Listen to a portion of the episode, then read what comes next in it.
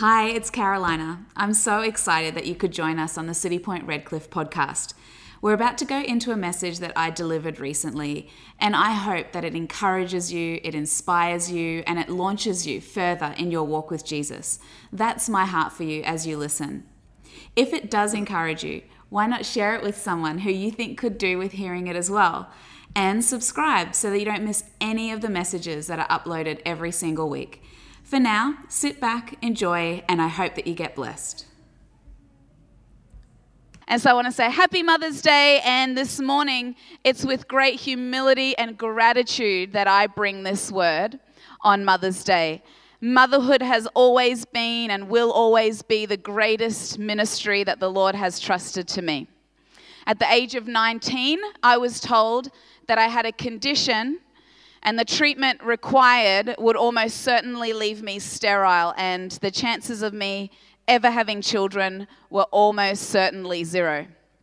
And the Lord healed me supernaturally in a worship service the week before treatment.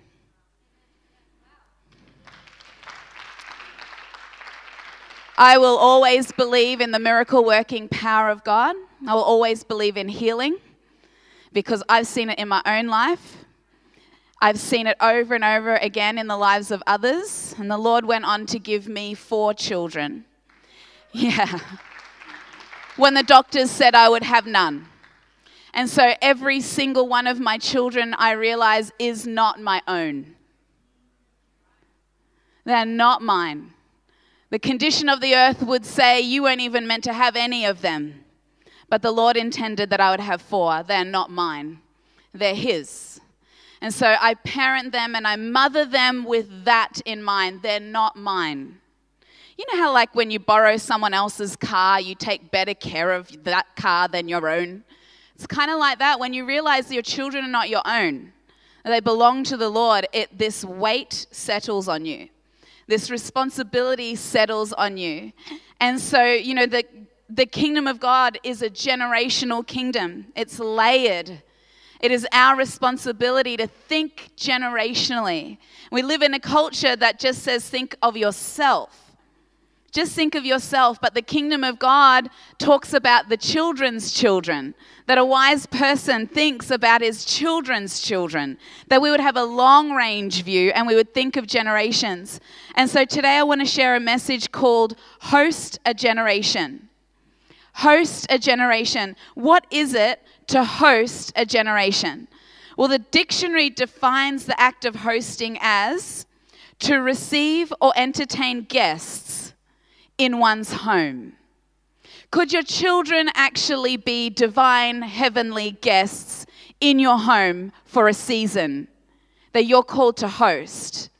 That you're called to provide the services, the facilities, and the resources that they need while they're in your care to support another person until they reach maturity. This is how the dictionary defines hosting. And so when we think about it in terms of kingdom, in terms of a generational perspective, hosting a generation simply means bringing up the future generations in the ways of God. Parents, grandparents, great grandparents, aunts, uncles, friends, mentors, we all have the responsibility of hosting the generations, hosting the next generation, so that when they reach maturity, they embody the kingdom of heaven. That's my responsibility, is that when my children leave, they will look like heaven on earth. That's my job. I'm raising them to release them. That's my job. I'm not raising them and attaching them to myself. I'm raising them and attaching them to the kingdom of heaven. I'm raising not children, but adults. I'm raising not babies and toddlers, but champions, giant slayers. That's who I'm raising. I'm raising them to leave me and do great exploits, to be able to hold their own in this generation and call down heaven and usher in heaven. That's who I'm raising. And hosting a generation is all about legacy. It's all about legacy. And who here knows that's easier said than done? All so much easier to say than to actually do, unless you live by conviction and priority. Unless you live with a lucid idea of what it is that you're called to do. Unless you live on mission, on assignment, every day, and vigilant against the distractions and the ploys of the enemy who are after your children who are after the next generation to be ineffective, ripped off, undermined. It is easier said than done unless you stay focused, unless you stay resolute. And we, we live in a culture that is hostile towards family. It's hostile towards marriage. It's hostile towards the standard of heaven. Can I give you a clue? If you say something in culture today and it's shunned, it's probably the truth. Just a clue. If you get silenced for your parenting style by the world, it's probably the truth. The Bible says a lot of things in Proverbs on how to raise a child that the world says don't do that. The world is hostile, culture is hostile. And we are constantly bombarded, aren't we, as parents, by our career, by finances, by demands. We're constantly being pulled every which way. And Mother Teresa said, So you want to change the world? Go home and love your family. Lay down all the distractions. Understand the things that are luring you are actually meant to be serving the ultimate goal. This is where culture is changed. This is where the world is turned around at home. At home. And so, Moses, I want, I want to bring our, our attention to the story in Deuteronomy 6. Powerful story where the people of God, the Israelites, have been led out of slavery. They've walked around in the wilderness. They've seen the promised land and didn't get it because they were grumbling, and that's a whole other message. But they're finally up against the promised land again. And Moses is about to hand the leadership over to Joshua. He's about to die. He's aged, he's done an amazing job, but he's not going to go into the promised land and he's not going to take God's people into the promised land. Joshua's going to do that. And he knows his time is up and they're right at the edge of the promised land. What is the promised land? Now imagine a people who were enslaved in Egypt for 400 years. Generations of slave thinking, generations of being downtrodden and abused, nothing to call their own, no sense of right, no sense of entitlement. They were slaves for 400 years. And God rescues them at the hand of Moses, and they come out, and God says, This is going to be your inheritance. And He brings them up to Canaan, the promised land. And this land, He's just literally going to give them on a silver platter. They've had nothing, they've had less than nothing. And suddenly they're about to have everything. They're at the gateway of the promised land, a land flowing with milk and honey cities they won't have to build, vineyards they won't have to plant. It's flourishing, it's everything and more.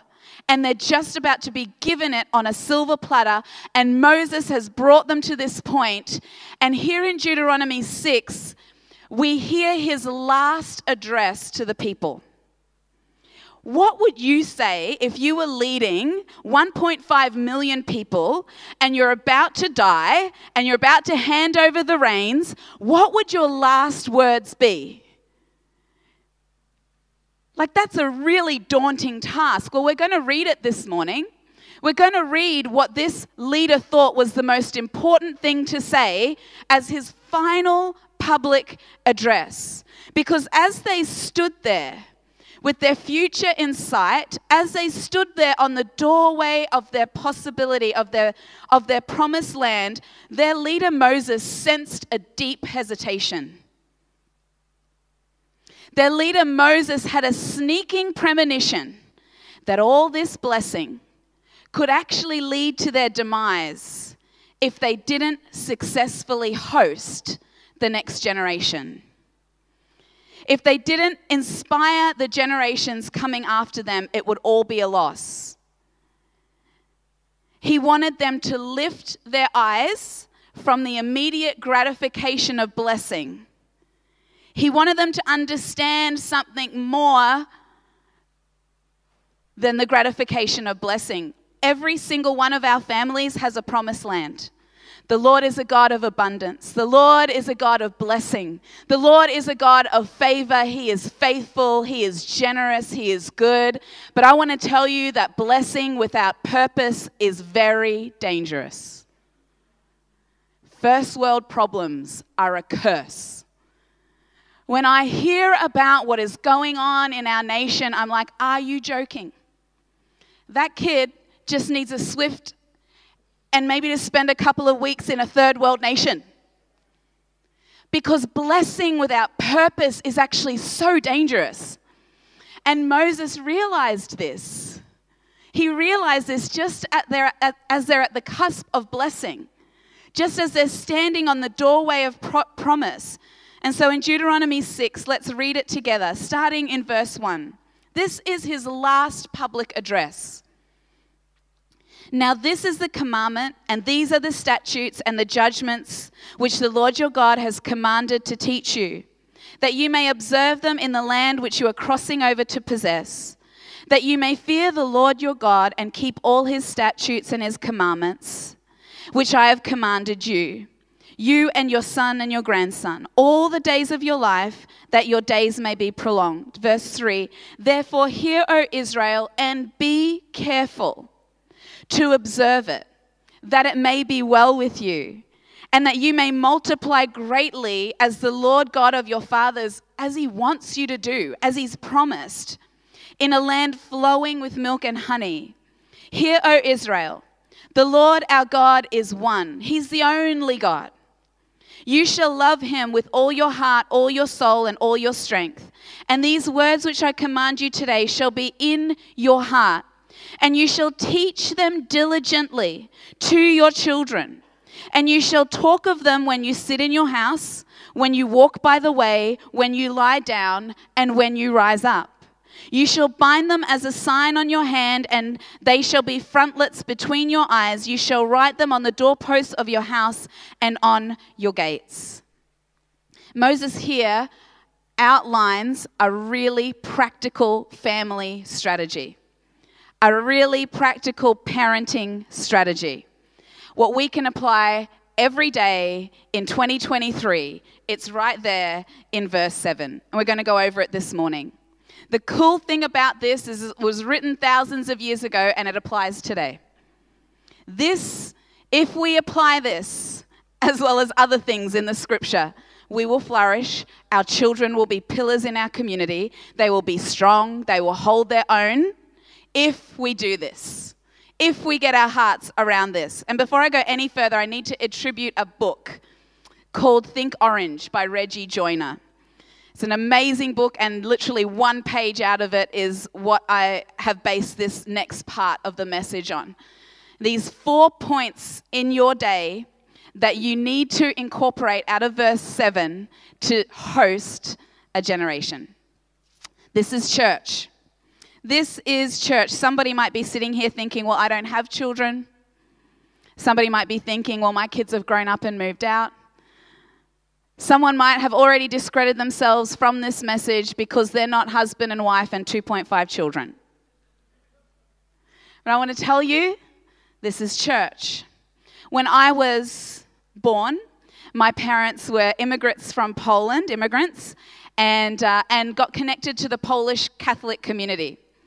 And in that community, there was a family, and they had many children, but their only daughter, Yulitka, uh, which is Juliet, she was about 15, 16 years old when I was born. And they, according to Catholic tradition, asked Yulitka and her older brother Richard to be my godparents. So I got christened, and I've got photos of the cute dress I was wearing with all the veil and everything, and, and the sprinkling and, and all of that. And here's Yulitka, 16 years old, standing there accepting the role as my godmother. That young girl, that woman, was a teenager, and she became my role model. Every school holidays, she would take me to Dreamworld. Every birthday, she had a present for me. Whenever we were at church, she would sit me next to her. Catholic church with the floral dress and the stockings. When we had community gatherings, she always drew me in. A kid, a teenager would draw me in. She always had gifts, she always saw me. When she was 23, I watched her be diagnosed, be diagnosed with non Hodgkin's lymphoma. I watched her go through treatment. I watched her prior to that engage with young guys and eventually a boyfriend, and I watched her do it so well. I watched her engage with other adults. I watched her do university. One year, when she was 23 or 24, my mum took me in September to go and visit her in hospital. And she lay there in bed with no hair, cords attached, and she said in a raspy voice, Have a look in the bedside table. And I opened the bedside table, and there was a gift wrapped with all the streamers. Because she remembered my birthday would be on the 21st of September and she had not missed a birthday yet, and she wasn't going to start now. You better believe that was the most precious gift I've ever received in my life. I want to tell you, you do not need to be a mother to raise the next generation. She taught me so much. She taught me so much. She showed me how to care about other people, how to give and sacrifice, how to play and laugh. She taught me how to care for the little ones that everyone overlooked. She taught me how to think of others regardless of my own struggles. Hello, 2023. She taught me to give extravagantly. She taught me how to die well. She was my first funeral. She taught me how to live. She taught me how to give. She taught me how to die. And she was not my mother. She was a teenage girl. You don't need, please do not excuse yourself on Mother's Day. Please. You don't have to have children to raise a child. You don't have to be married to model appropriate behavior. You don't have to be rich to give. You just have to be you and have eyes to see and a heart that is willing to respond. Every single one of us plays a part in hosting the next generation.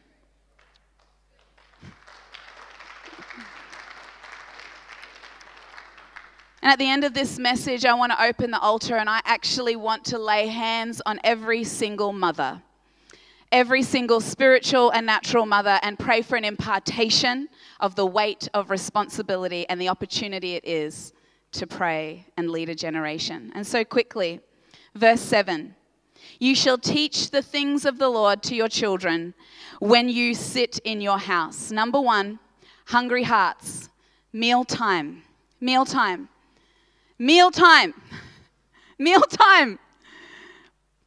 Experts are saying that in a matter of a few short years, the children coming up now will not have the skill of critical thinking because of devices and because parenting has been abdicated to schools and programs and institutions. A child will no longer, as an adult, be able to think critically for themselves. Why? Critical thinking always started at the dinner table. It didn't start with Mrs. Such and Such in grade three. It started with mum and dad at the dinner table every single night. That's where critical thinking is taught. That's how to host a generation. He says, when you sit in your house, the dinner table is the place where you are a teacher, where you have formal discussion, where you establish values.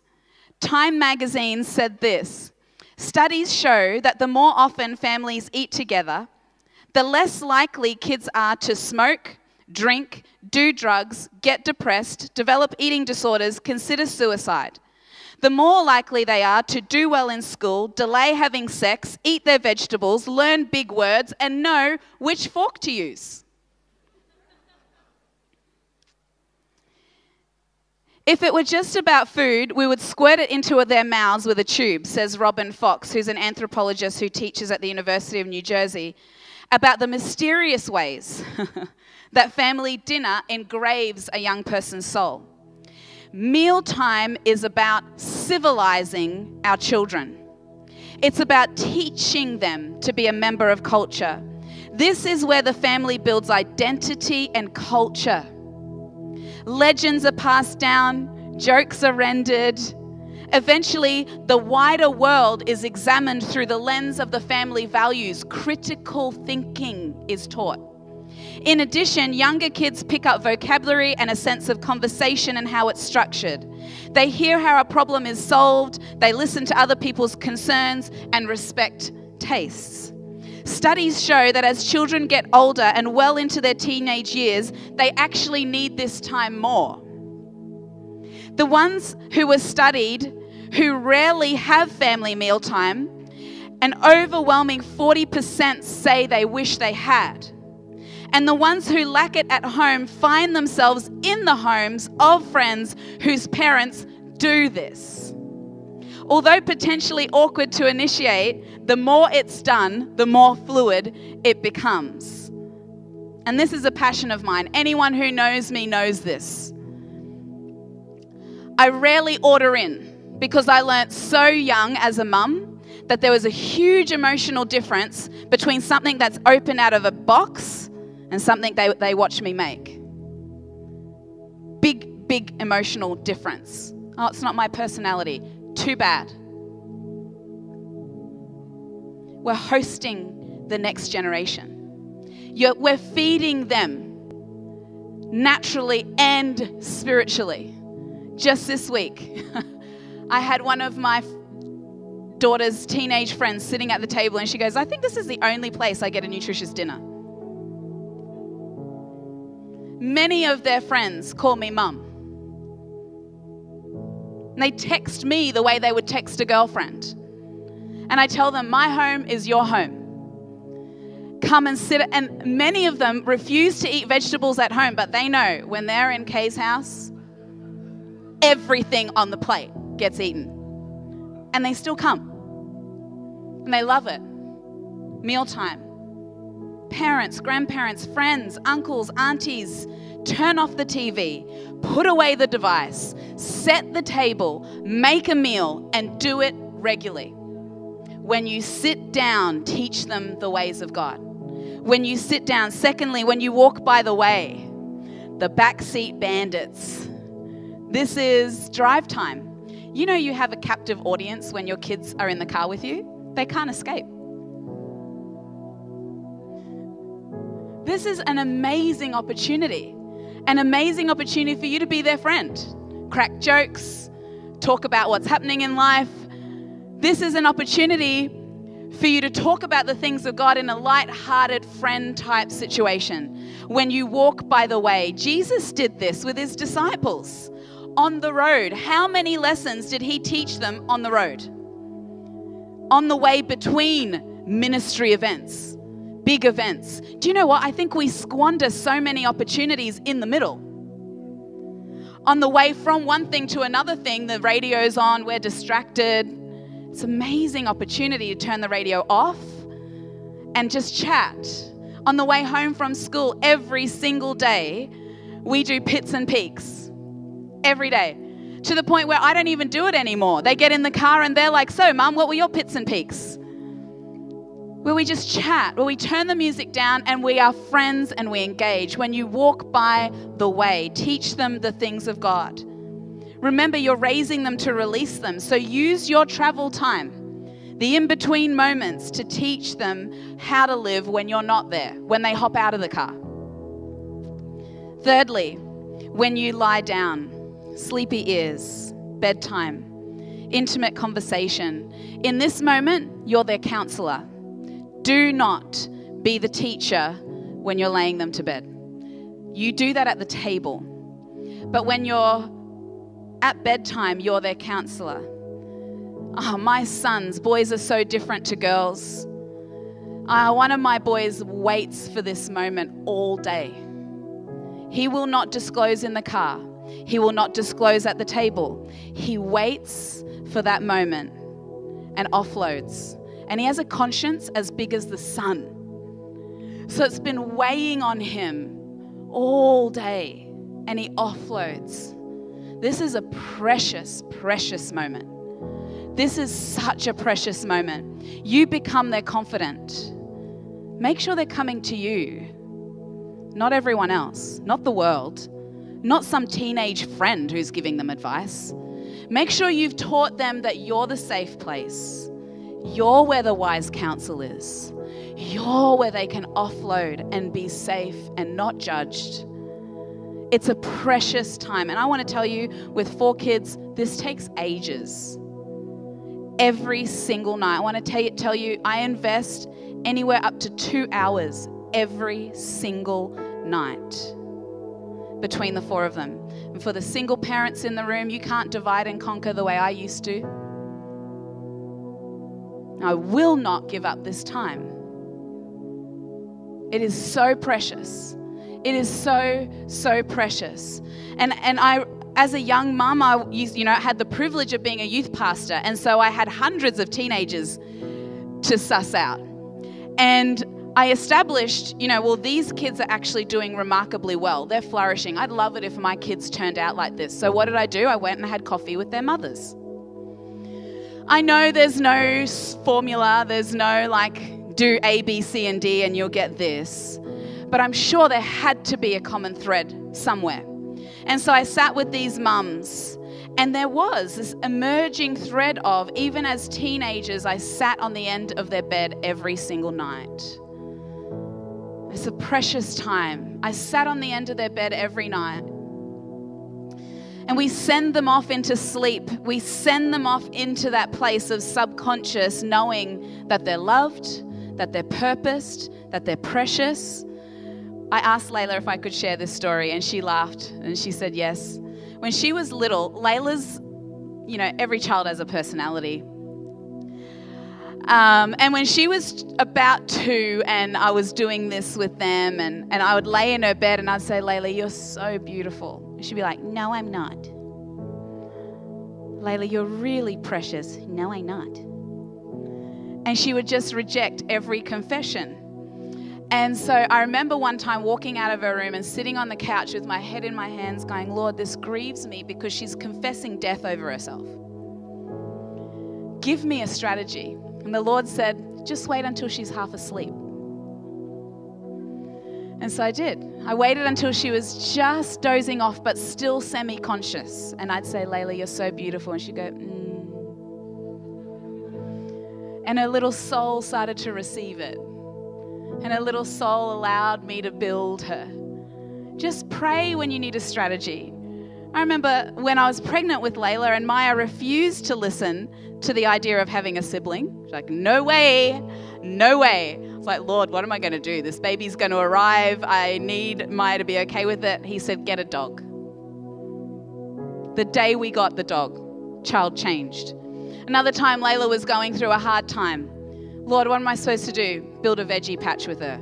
Built a veggie patch with her. Change the child. Just pray. They're His kids. He knows them.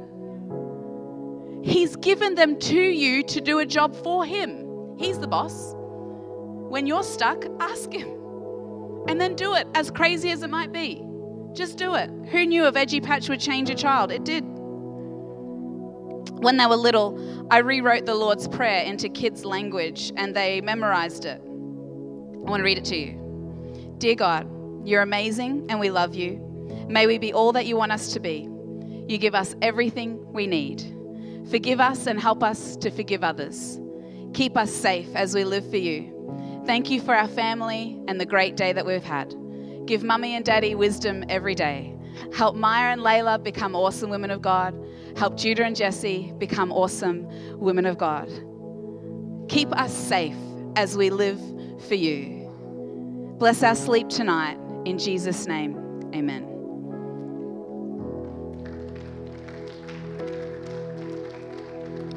And finally, he says, when you sit in your house at the dinner table, when you walk by the way in drive time, when you lie down at bedtime, and when you rise up. New beginnings, morning time. This was the breakfast bench for us. And this is the time where you're their coach. You're coaching them. Imagine they're just about to go into a game. What does the coach do? All right, guys, remember the plays.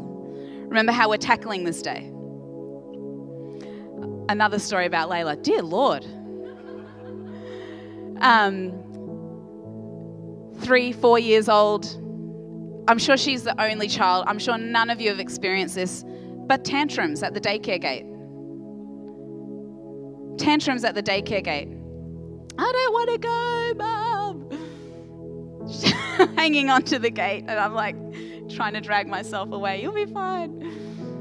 And I do want to say, you need to pick your daycares really well. I would not have put her in a daycare if I didn't know every single teacher in the room, if I didn't know exactly what the ethos of the daycare was. I just actually wouldn't work if I didn't have that for my children. But I knew she'd be fine, and she was just acting out of sinful flesh nature because we all care about ourselves. And children, if you want to know the definition of a narcissist, just look at a small child. Look at a newborn. That is the definition of narcissism. But we have to host a generation because what's the 25 year old version of that? Gross. I have employed 25 year old versions of that. Gross. We need to raise our children to be contributors, to hold their own. So I started to talk to her every morning. Layla, you know how you sometimes feel when I drop you off? Maybe there's another child in your class who feels the same. Maybe you can find that child and make friends with them and encourage them. What was I doing? I was turning her outwards. Don't raise a narcissist. Don't raise a child that you stroke all the time. It's all about you, sweetheart. It's all about how you feel. No, it's not. Where is that in the gospel? All I see in the gospel is my life is poured out. Jesus laid his life down for others. And so I teach my children you are strong and you are purposed. Every morning I'm their coach. When you walk into that school, how can you help your teacher? How can you bless the kids in the grade? You are a leader. You are full of potential. The Lord's put you in that place. There are people waiting to hear about the love of God, and they're going to hear about it through you. Coach, breakfast time. I want to show you a picture of when it all started. I showed that to my girls last night, and they're like, oh, they were the good old days when you let us eat Nutella. I want to show you what they look like now.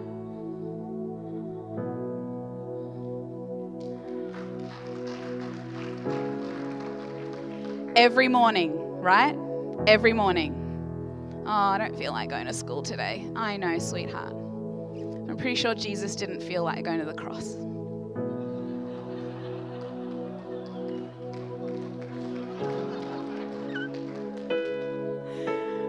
What is the purpose and the plan of heaven in your day today? I call it Where's Wally? You know those Where, Where's Wally cartoons? Where's Jesus in your day? Guys, look for him. Find him. Find him. He's there every day.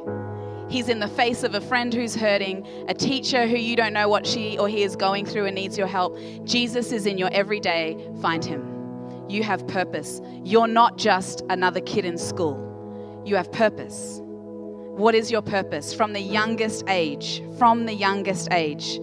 And it's an inspirational way to live, it's not a burden. I suddenly have purpose at the age of three, five, 10, 20, and now I'm a contributor to society. When you sit in your home at mealtime, you know, you might need to buy a dining table. You might need to buy a matching set of crockery or a slow cooker. When you sit in your home, teach them the ways of God It's conference time every night at the dinner table. And I want to say if you're too busy for this, you're actually too busy. You only get one shot with these kids. The Lord's entrusted them to you. Do whatever it takes. And if it's robbing the next generation, if your job is robbing the next generation, change your job. It's just, it's too costly. It's too costly. Mealtime, drive time, bedtime, breakfast time. Teacher, friend, counselor, coach. That was what Moses thought was the most important last address, is to make sure that the promises of God are not lost in one generation. Thank you for listening. We pray that this message inspires you to unmistakably influence your world for good and for God. Go ahead and share it with a friend. And can I invite you to connect with us on one of our many social media platforms as well? Most importantly, if you made a decision to follow Jesus, I want to say congratulations. This is the beginning of a life changing journey. We'd love to see you at one of our many Citipointe Church services around the world this Sunday. And you can find out more about our service times and locations at citipointechurch.com. We would be so thrilled to see you there.